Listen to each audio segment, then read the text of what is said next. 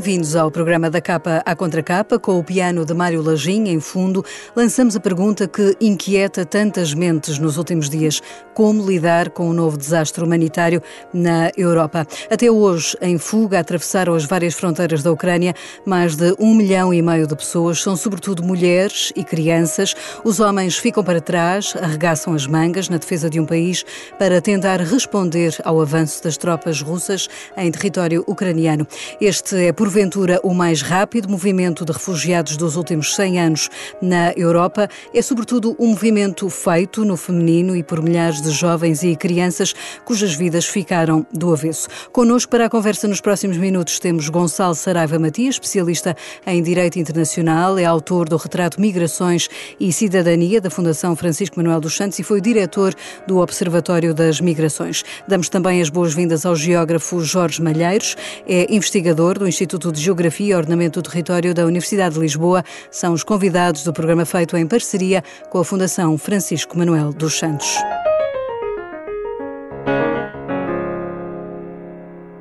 Bem-vindos ao Da Capa à Contra Capa, Gonçalo Saraiva Matias e Jorge Malheiros. Esta é uma conversa que alarga a sua geografia ao epicentro dos acontecimentos.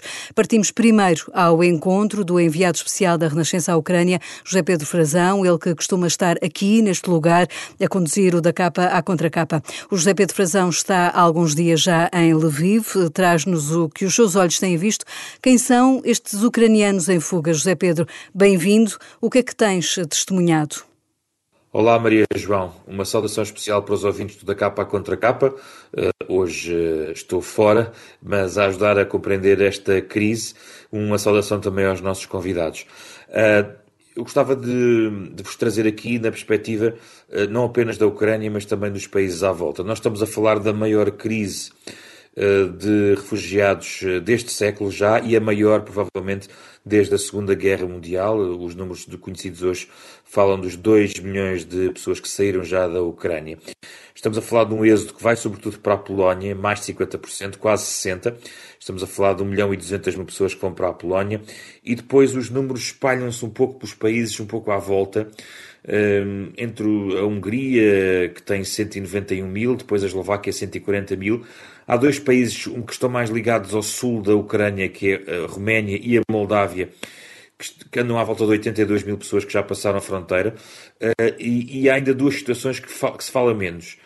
Uh, para já, também pessoas que foram para outros países que não estes de, à volta da Ucrânia, e são para cima de 210 mil contabilizações. São eventualmente pessoas que usaram estes países como trânsito para chegar a algum lado. É uma informação que eu não tenho em particular. E depois ainda se fala menos daqueles que vão para a Rússia, ou seja, aqueles que estão a sair da Ucrânia para a Rússia. E existe um contingente e já é de 99 mil uh, pessoas. E, portanto, é preciso olhar também para essa uh, realidade. Bom, o que é que está a acontecer aqui na, na Ucrânia? Uma forte pressão, há muita deslocação interna. Já existia desde o tempo da, da, da, ocupação do leste da, da Ucrânia uma movimentação em torno dos 2 milhões de deslocados internos, que estavam um pouco por toda a Ucrânia espalhados. Agora tudo isso se junta numa vaga que tem várias portas de saída, mas que é muito, muito forte. Estamos a falar de muita gente que está a tentar sair da Ucrânia. Eu estou em Lviv, que é uma cidade, mais, a, cidade, a maior cidade do oeste da Ucrânia, e a cidade já está a chegar ao seu limite do ponto de vista do alojamento. Uh, os números desta manhã falavam em 200 mil pessoas que estão aqui. Uh, estas 200 mil pessoas tentam entrar nos comboios, nos autocarros, para sair daqui para vários pontos. Há pontes autênticas de ajuda uh, que estão a ser montadas. A questão que se coloca aqui é que ajuda é que um, uma cidade em crise, em guerra, como Lviv vai ter, quer do ponto de vista do, de um país que está em guerra e, portanto, a sua economia é claramente afetada, eh, mas também de ajuda externa. E esta ajuda vai ser fundamental para uma cidade como Lviv, que, apesar de tudo, não tem combates e, portanto, está estabilizada desse ponto de vista da uh, segurança. Outra questão diz respeito à Polónia, onde eu estive na semana passada, durante toda a semana. De facto, uh, os polacos responderam muito bem, a sociedade civil polaca. Uh, e tudo está preparado para os receber. No lado, na Polónia, ao contrário, por exemplo, da Moldávia, não há campos de refugiados, porque, uh, como muitos ucranianos ao longo dos últimos anos foram para a Polónia, fugindo desta tensão no leste da Ucrânia, existem muitas redes familiares no lado da Polónia. Mas isso pode acabar, isso pode acabar uh, em breve, porque a pressão, pelo que se percebe, não vai terminar. Estamos a falar uh, já de ter atingido um limite que a própria Polónia tinha sublinhado no início da crise, tinha falado num milhão de pessoas que poderia receber, agora já vai para lá uh, do milhão. O governo polaco hoje anuncia medidas, um conjunto de legislação para aprovar, no fundo, uh, ajudas financeiras para pagar uh, comida e também alojamento destas pessoas, e também para estas pessoas poderem trabalhar legalmente, para terem acesso aos serviços de saúde e à segurança social. Uma questão que se está a colocar em alguns casos é que alguns destes ucranianos aparecem sem papéis. Eles estão na União Europeia. É preciso lembrar isso. É preciso ver como é que a União Europeia vai tratar esta entrada massiva de ucranianos que, que têm que se legalizar, de certa forma, e que tipo de legalização vai ser feita aqui neste, nestes países. Uh, outra questão é a absorção desta, desta onda. E se tudo continuar como até aqui, a onda não vai parar, ou seja, a Polónia vai ser profundamente desestabilizada, terá, será provavelmente o país mais desestabilizado e terá que ter algum tipo de apoios. São alguns pontos que eu deixo para a vossa conversa. A radiografia, aqui pelos olhos do repórter José Pedro Frazão, muitas questões para somarmos para esta conversa. Gonçalo Sarava Matias, como ouvimos, estima-se que 80% da população ucraniana eh, que está em fuga sejam mulheres eh, e crianças. São vidas eh, interrompidas. Que futuro podem ter estas mulheres e estas crianças nos países de acolhimento? São, serão força de trabalho? Estas crianças podem ser integradas num sistema de ensino. Ah, boa tarde e muito obrigado pelo, pelo, convite. É um enorme gosto estar aqui. Cumprimento também o Jorge Malheiros. Um, é, é, uma, é uma situação muito difícil e aquilo que sublinha, que é uh, a esmagadora maioria de mulheres e crianças, uh, aumenta essa preocupação. Há, aliás, nesses números, normalmente uma preocupação acrescida com as crianças não acompanhadas. Já tínhamos assistido a isso durante a crise migratória de 2015 no Mediterrâneo. Os números, aliás, também mostravam uma, um número muito grande de crianças desacompanhadas e isso é muito preocupante porque são crianças que ficam sujeitas a todo o tipo de exploração incluindo a redes clandestinas de exploração sexual e de tráfico humano, e isso é algo que não pode, obviamente, suceder. Portanto, eh, deve ser colocada uma enorme eh, atenção neste momento a essa situação. É natural que sejam, sobretudo, mulheres e crianças a chegar, tendo em conta que existe a lei marcial na Ucrânia neste os momento. Homens vêm à fronteira e os homens vêm à fronteira deixá-las e regressam para a guerra, estão, aliás, impedidos de deixar o país porque têm de estar a combater nas Forças Armadas. E, portanto, portanto, são, são pessoas que entrarão nos nossos sistemas. Eu diria que a primeira preocupação, em linha com o que estamos aqui a dizer, a primeira preocupação deve ser humanitária e, e com a recepção destas pessoas e com o acolhimento humano e digno destas pessoas na fronteira. Uh, pelo que as imagens que vemos e aquilo que acabou de descrever o Zé Pedro Frazão uh, confirma isso, mas uh, peço desculpa de poder ser um pouco crítico, mas acho que nestas alturas também temos de ter a frieza e, de olhar para as coisas e de usar a experiência que temos. Eu vejo aqui a repetição de alguns erros que já tinha visto em 2015. Por exemplo? Vejo, por exemplo, que os países da fronteira estão a ser deixados sozinhos a lidar com a crise. Eh, vemos muita solidariedade dos polacos, vemos muita solidariedade eh, de outros países que fazem ali fronteira, eh, vemos este, este esforço coletivo que está a ser feito, a oferta da Polónia de receber pelo menos um milhão de pessoas. Vemos algum voluntarismo até de compatriotas nossos que pegam em caravanas e se dirigem, e tudo isso está muito bem, está muito bem, está muito certo. Mas há uma resposta institucional que não pode deixar de existir uh, e que já falhou em larga escala em 2015 e daí algumas das consequências sociais e políticas que tivemos uh, depois disso e na minha perspectiva continua a falhar. De instituições internacionais. Desde logo, desde, desde logo da União Europeia, que é em primeira linha quem está aqui em causa. Aliás, um mecanismo que foi ativado pela União Europeia, e está muito certo, é um mecanismo de, eh, de proteção temporária, portanto, não é um mecanismo genérico eh, do asilo, que é muito mais complexo e muito mais lento, é um mecanismo de mais, mais ágil e mais rápido de proteção temporária, está muito bem ativado, mas ele tem algumas deficiências. Desde logo, a proteção que é dada às pessoas é mais fraca do que a proteção que resultaria da concessão do asilo. Portanto, o estatuto de refugiado. É preciso ter em conta que estas pessoas não vão ter nos nossos países o estatuto de refugiado. Vão ter um estatuto especial de proteção temporária, mas não o estatuto de refugiado. Não quer dizer com isso que não tenham os, os seus direitos protegidos. Há bocadinho falava uh, no direito à segurança social e à saúde. Tudo isso está protegido, mas não é o mesmo grau de proteção que teriam se fossem uh, refugiados. Uh, e, por outro lado, é preciso haver aqui uma coordenação europeia nesta matéria, porque aquilo que nós vimos em 2015 foi precisamente que quando os Estados não são coordenados neste esforço de integração, depois há assimetrias internas e há grandes dificuldades na gestão, até das opiniões públicas internas. Deixe-me somar aqui também a opinião de Jorge Malheiros, ele é geógrafo. Eh, uma das coisas que vemos nas imagens que nos chegam diariamente, eh, vemos que as crianças não choram, vemos mães com um olhar eh, de incompreensão perante esta situação. Esta gente nova que chega uma Europa envelhecida, que força é que pode também representar para, para, esta, para, este, para estes países europeus? Serão uma espécie de mais-valia também para a força laboral até deste deste, desta Europa envelhecida? Uh, bem, boa tarde, deixe, sim, boa tarde boa noite. Uh, Deixe-me primeiro dizer aqui uma coisa que é, uh, voltando um bocadinho atrás, mas fazendo a ligação com o que o Gonçalo estava a dizer, a maioria dos, das pessoas que chegam são mulheres e crianças. Hoje estamos no Dia Internacional da Mulher e uh, é bom recordá-lo e lembrar aqui que é pena estas circunstâncias em que estas mulheres e estas crianças se encontram, sobretudo estas mulheres. E depois uh, é bom desejar, apesar de tudo, um bom dia da mulher e esperemos que haja alguma lembrança dele, mesmo em circunstâncias difíceis, sobretudo porque eu pertenço àquele grupo que acha que uh, a existência de um dia da mulher e a existência de uma igualdade de direitos é boa para homens e para mulheres, portanto, também para os homens, um bom dia internacional da mulher.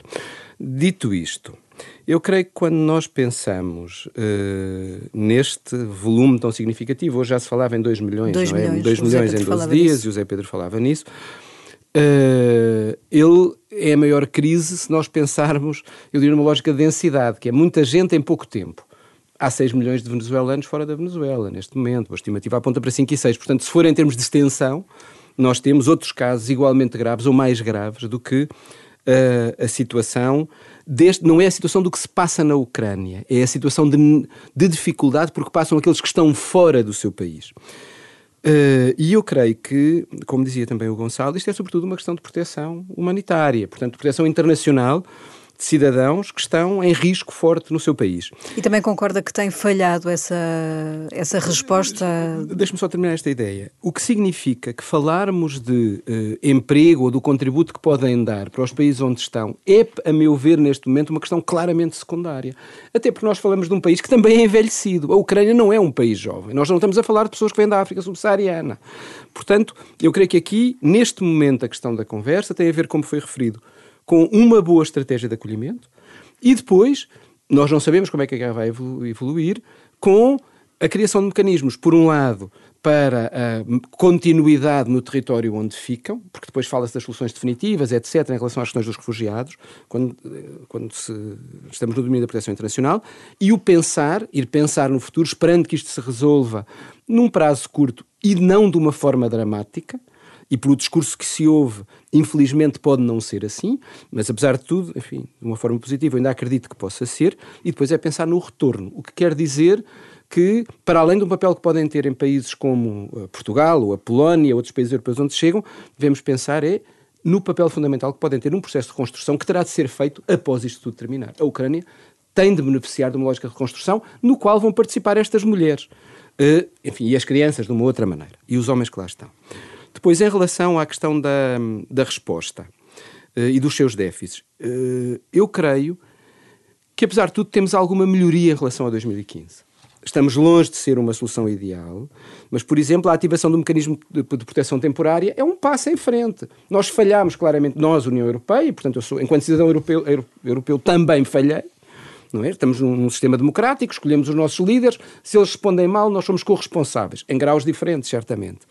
Mas ao ativar o mecanismo de proteção temporária, isto é um passo em frente importante. E, em segundo lugar, ao contrário do que aconteceu em 2015, em que vários países puseram explicitamente de fora dos processos de corresponsabilidade, não é? de burden share europeu, como se diz na linguagem do asilo, agora não. É muito mais subtil o que dizem, mas em princípio todos estão disponíveis para acolher, para participar, etc. Veremos, como dizia o Gonçalo, na hora da verdade como é que isto funciona. Mas nesta altura, enquanto que as cisões se tornaram claras, no sentido de o problema é dos italianos e dos gregos na altura, e muito menos dos outros, e um bocadinho dos húngaros, mas sobretudo dos italianos e dos gregos. Uh, por exemplo, relembrando as disposições da Convenção de Dublin, que diz que são o primeiro país de asilo, tomam conta das pessoas que lá ficam, e não, não percebendo que em casos destes, em que chega um milhão de pessoas, as coisas não podem funcionar assim.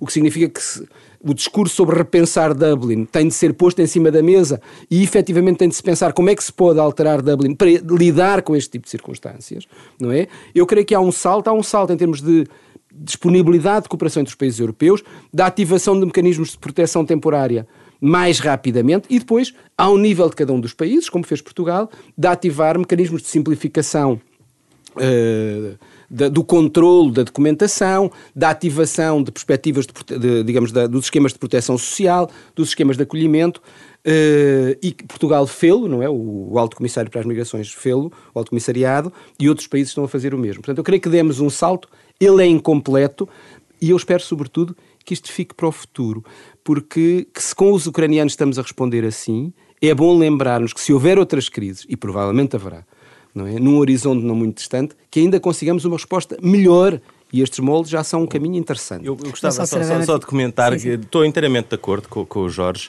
uh, e também acho que nós tivemos aqui vários aspectos positivos em, de evolução em relação a 2015, mas eu talvez seja um pouco mais pessimista quanto aos resultados, porque nós também nos recordamos que em 2015 os alemães foram para as estações de comboio receber os refugiados e aplaudi-los e levar uh, alimentos. E pouco tempo depois, Angela Merkel ia perdendo umas eleições por causa por ter dito que aceitava receber um, um milhão, milhão, de pessoas, aquilo um o mesmo que os um polacos milhão, disseram agora, um é? Um milhão de pessoas, uh, e depois teve imensas dificuldades em formar o governo, foi a principal questão que, que, impedia a coligação de governo na Alemanha, e depois assistimos a respostas populistas e xenófobas um pouco por toda a Europa.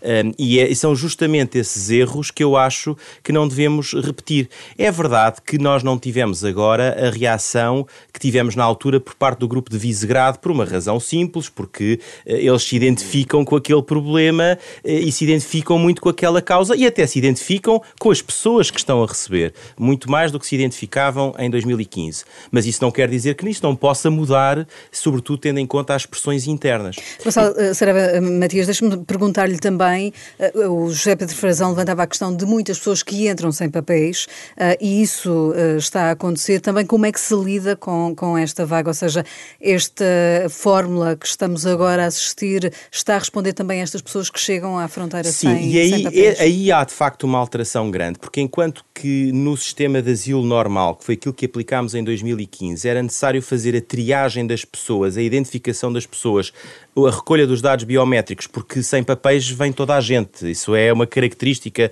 dos movimentos de refugiados. Mas enquanto que nessa altura havia essa necessidade de triagem que falhou redondamente, porque a Europa não conseguiu organizar um sistema de hotspots que funcionasse e fosse capaz de fazer essa triagem, isso agora é dispensado. Mas é dispensado administrativamente, ou seja, o que nós estamos a dizer é, de acordo com o regime vigente, as pessoas não têm que fazer prova porque o regime dispensa. Aliás, a, a ativação portuguesa diz isso mesmo, que é possível substituir as formas de identificação por outras formas que não sejam documentais.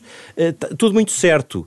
O problema é que nós estamos em duas semanas, não, em menos, numa semana, com 2 milhões de refugiados, podemos chegar aos 10 milhões, se estima as Nações Unidas, e, portanto, isto é uma pressão interna enorme uh, e pode... Pode haver um colapso da resposta. Haver um colapso da resposta e haver depois até uh, desconfiança sobre o modelo de funcionamento, não é? Uh, e, portanto, tem que haver muito cuidado na forma de processamento de tudo isto para garantir, reparem, voltemos aos mitos, não desapareceram, a ideia de que podem estar a entrar terroristas, a ideia de que podem entrar criminosos, que é uma coisa que não é verdade, todos sabemos que não é verdade, mas é um mito que difundiu e é um mito que depois vai borbulhando nesse caldo do medo medo e nós neste momento estamos, no fundo, embevecidos com o movimento mundial de solidariedade muito certeiro e muito certo em relação à Ucrânia, mas isto infelizmente vai passar e quem desenha estas políticas e pensa estas políticas tem a obrigação de pensar no day after e aquilo que vai acontecer de pressão interna e nas nossas opiniões públicas quando este movimento desaparecer e depois tivemos de lidar com... E, portanto, eu não quero com isto dizer, por favor, não me interpretem mal as minhas palavras, eu acho que nós estamos a atuar muitíssimo bem e é assim que devemos atuar, mas é necessário uma preocupação institucional com a forma como lidamos com este fenómeno no dia a seguir. E precisamente no dia a seguir, na cabeça de muitos ucranianos que saem hoje aos malheiros, está o regresso, a ideia de voltar a um, a, a um lar, a uma casa, o grau de destruição que vemos eh, que está a acontecer em muitas das cidades ucranianas pode pôr esse regresso também em causa? Vai ser necessária uma resposta de ajuda europeia à reconstrução da Ucrânia? Claramente vai, eu diria europeia e de outros eh, países também, mas claramente europeia, uma vez que o conflito se passa na Europa e há aqui, eh, da parte da Ucrânia, até do ponto de vista formal, a solicitação da adesão à União Europeia significa o enfatizar os vínculos existentes. Sabemos que o processo levará tempo, provavelmente, mesmo que a resposta seja mais expedita face a outros processos mais lentos do passado, ele levará tempo. Sabemos como é que funciona a União Europeia, é um, enfim, uma instituição lenta neste tipo de processo, é um processo internacional que seria sempre complexo. Uh, portanto, vai ser preciso uma ajuda internacional larga de vários países, porque quando se diz aqui a União Europeia, provavelmente os Estados Unidos e a América do Norte também estarão envolvidos, e não é de excluir que alguns países asiáticos, quer uh, da Península Arábica e do Golfo, quer a própria China ou o Japão, possam estar envolvidos neste, neste processo depois de recuperação da Ucrânia. Voltando um, um, pouco atrás, eu acho que o Gonçalo tem toda a razão. Nós temos de pensar, isto é, os políticos têm de olhar a maior prazo. Eu creio é que neste momento nós estamos num período de uma enorme incerteza. Primeiro, não se sabe exatamente qual é que é o número de pessoas que vai chegar. São muitos, mas 2 milhões ou 8 milhões é uma diferença substancial. E, em segundo lugar, nós não conseguimos prever exatamente o tempo de duração do conflito. Pode-se... Porque eu creio... Enfim, não sou nada especialista em questões militares, mas creio que neste momento... Eh, me, pode, tanto pode acontecer, num prazo relativamente curto, uma espécie de ocupação militar formal e de tomada do poder pelo, pelos russos, como, apesar de tudo, a resistência ucraniana, mesmo do ponto de vista das instituições ucranianas, não é passar à guerrilha, se pode prolongar por mais tempo do que se espera. E até pode haver, por esgotamento, isto é, o efeito das sanções e dos problemas que se fazem aqui sentir, ou que se, têm, que se vão fazer sentir e que já estão a fazer sentir para a população russa, podem fazer com que, a determinada altura, a resistência faça uma opinião pública, mesmo fortemente condicionada e controlada no contexto da Rússia, ela existe e pode chegar até uma outra parte do poder. O Putin concentra muito poder em si próprio, mas há mais, enfim, há uma entourage e pode a determinada altura, designadamente eh, a oligarquia económica e depois alguns, alguns dos que estão próximos do ponto de vista da gestão política da Rússia, acharem não pode ser mais e portanto cair por dentro, digamos e as coisas assim. caírem por dentro. Portanto, neste momento há uma incerteza enorme e essa incerteza tem implicações sobre o que vai acontecer a seguir. Se isto parar depressa, o que temos é de mais rapidamente criar um mecanismo de apoio ao retorno. Se isto se prolongar muito tempo, o que temos é, como disse o Gonçalo bem, é de pensar como é que o day after permite manter no território europeu 2 milhões, 3 milhões, 5 milhões de pessoas. E isso, de facto, é muitíssimo complexo. E será sempre um desafio. Eu acho que nós estamos a fazer melhor, não quer dizer que estamos a fazer muito bem. E a última nota é esta. Há duas coisas que facilitam isto. Uh, uma é a questão humanitária. Portanto, que fez com que se desse esta resposta aos sírios naquela altura e que fez com que a senhora Merkel, ainda por cima vindo de uma área aí sim com muita população jovem, a Alemanha, um país dos mais envelhecidos da Europa, como nós de resto, via nesta população um elemento positivo, com os problemas que depois apareceram. Depois há uma questão de proximidade. Há muitos ucranianos. A Polónia, parecendo que não, tem muitos emigrantes, com E, mas tem muitíssimos imigrantes cuja maioria são, são ucranianos. O que significa que há uma ligação. Não é só o pertencerem um pouco ao mesmo grupo, ao mesmo espaço uh, sociogeográfico, mas é, de facto, há uma imigração que aproximou a Ucrânia da Polónia, como aproxima Portugal da Ucrânia, em muito menores números, mas também. Portanto, estes dois aspectos facilitam o receber estas pessoas. Há depois dois outros que são desafios muito significativos. Um é o geopolítico eu creio que esta conjugação mais favorável ao acolhimento de ucranianos do que era, por exemplo, o, o possível acolhimento dos sírios, tem a ver com a posição geopolítica, que depois é transmitida pelos média, mas também pelas forças políticas, etc., no contexto europeu. Haverá sempre, não quer dizer que não haja desafios enormes, com certeza que há, até pelo número que as pessoas podem ter e por as questões que existem em termos de discriminação, de xenofobia, isso não desapareceu, mas há uma proximidade maior. Queira-se ou não se queira, queira-se ou não se queira, a verdade é que o facto de serem europeus, de estarem num grande espaço geopolítico, geopolítico que nos é familiar, de se aproximarem da União Europeia e mais, e de serem sobretudo mulheres. É diferente a percepção que se tem de uma mulher ucraniana ou de um jovem sírio. Queira-se ou não se queira, e a própria forma como a opinião pública é construída, às vezes como as coisas são transmitidas nos, nos mídia, e se constrói a imagem do outro, acaba por ser mais favorável a este grupo que vem agora. Não resolve os problemas todos, mas apesar de tudo facilita. Mas eh, e Portugal tem também uma grande comunidade ucraniana bem estabelecida há quase 20 anos eh, por cá. Gonçalo Sarabia Matias, há pouco Jorge Malheiros também introduzia aqui a questão das sanções. A Rússia nunca pensou que houvesse esta resposta quase em uníssono uh, no mundo uh, que quase que isolasse uh, Moscou politicamente perante o resto do, do mundo. há um machucar da imagem da Rússia e Putin poderá ter que tirar ele reações disto? Eu, eu, penso que a Rússia não contava com esta reação, pelo menos uma reação tão forte. Aliás, nós hoje, como assistimos em choque àquilo que se está a passar, tendemos a achar que para a Rússia é absolutamente irrelevante a imagem que ela tem no mundo, porque é assim que se está a comportar. Eu não acredito que isso seja assim e não foi assim que isto começou. Há uma semana eh, estava Putin a fazer discursos à nação e depois uma declaração de invasão eh, em que invocava o direito internacional, a Carta das Nações Unidas e dizia que estava a fazer isso para salvar o povo ucraniano da ocupação nazi e do genocídio no Donbass. Portanto, a Putin e ao seu regime não é absolutamente irrelevante a posição que têm na comunidade internacional.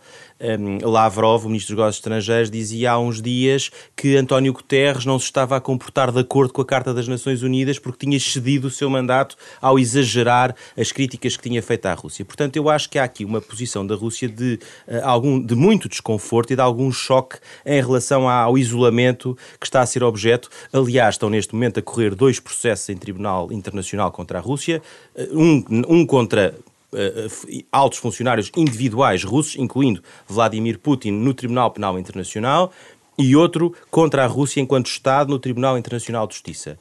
Ontem houve a primeira audição e única uh, deste julgamento e a Rússia nem se dignou a aparecer. Mandou uma carta ao tribunal a dizer nós não vamos estar presentes e não explica porquê.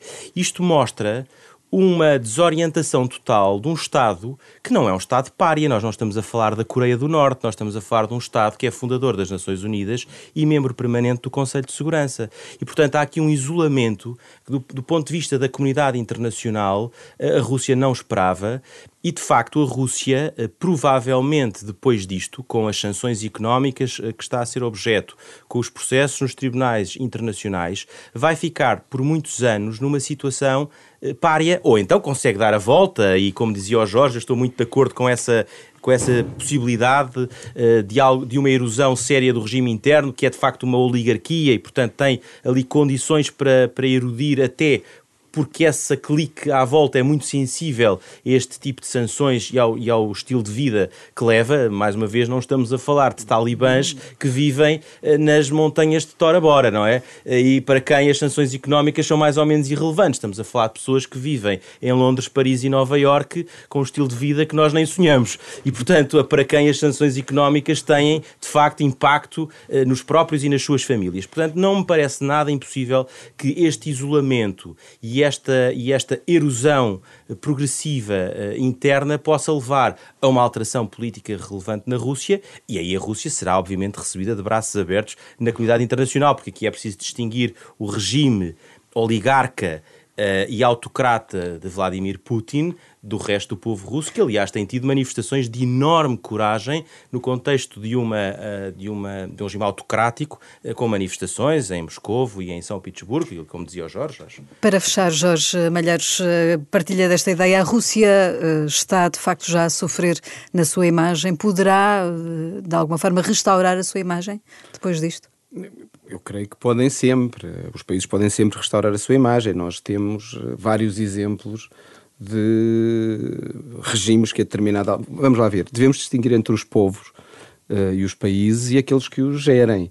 Nós não nos esquecemos do que foi eh, a Alemanha nazi ou os processos que envolveram a determinada altura, embora tenham uma componente interna brutal, uh, mas uh, Stalin na, na, União Soviética, ou o, o, o que foi uh, digamos assim, o imperialismo japonês da Segunda Guerra Mundial. E, enfim, a Rússia, até determinada altura, era bem acolhida na comunidade internacional, às vezes até demasiado, em minha opinião.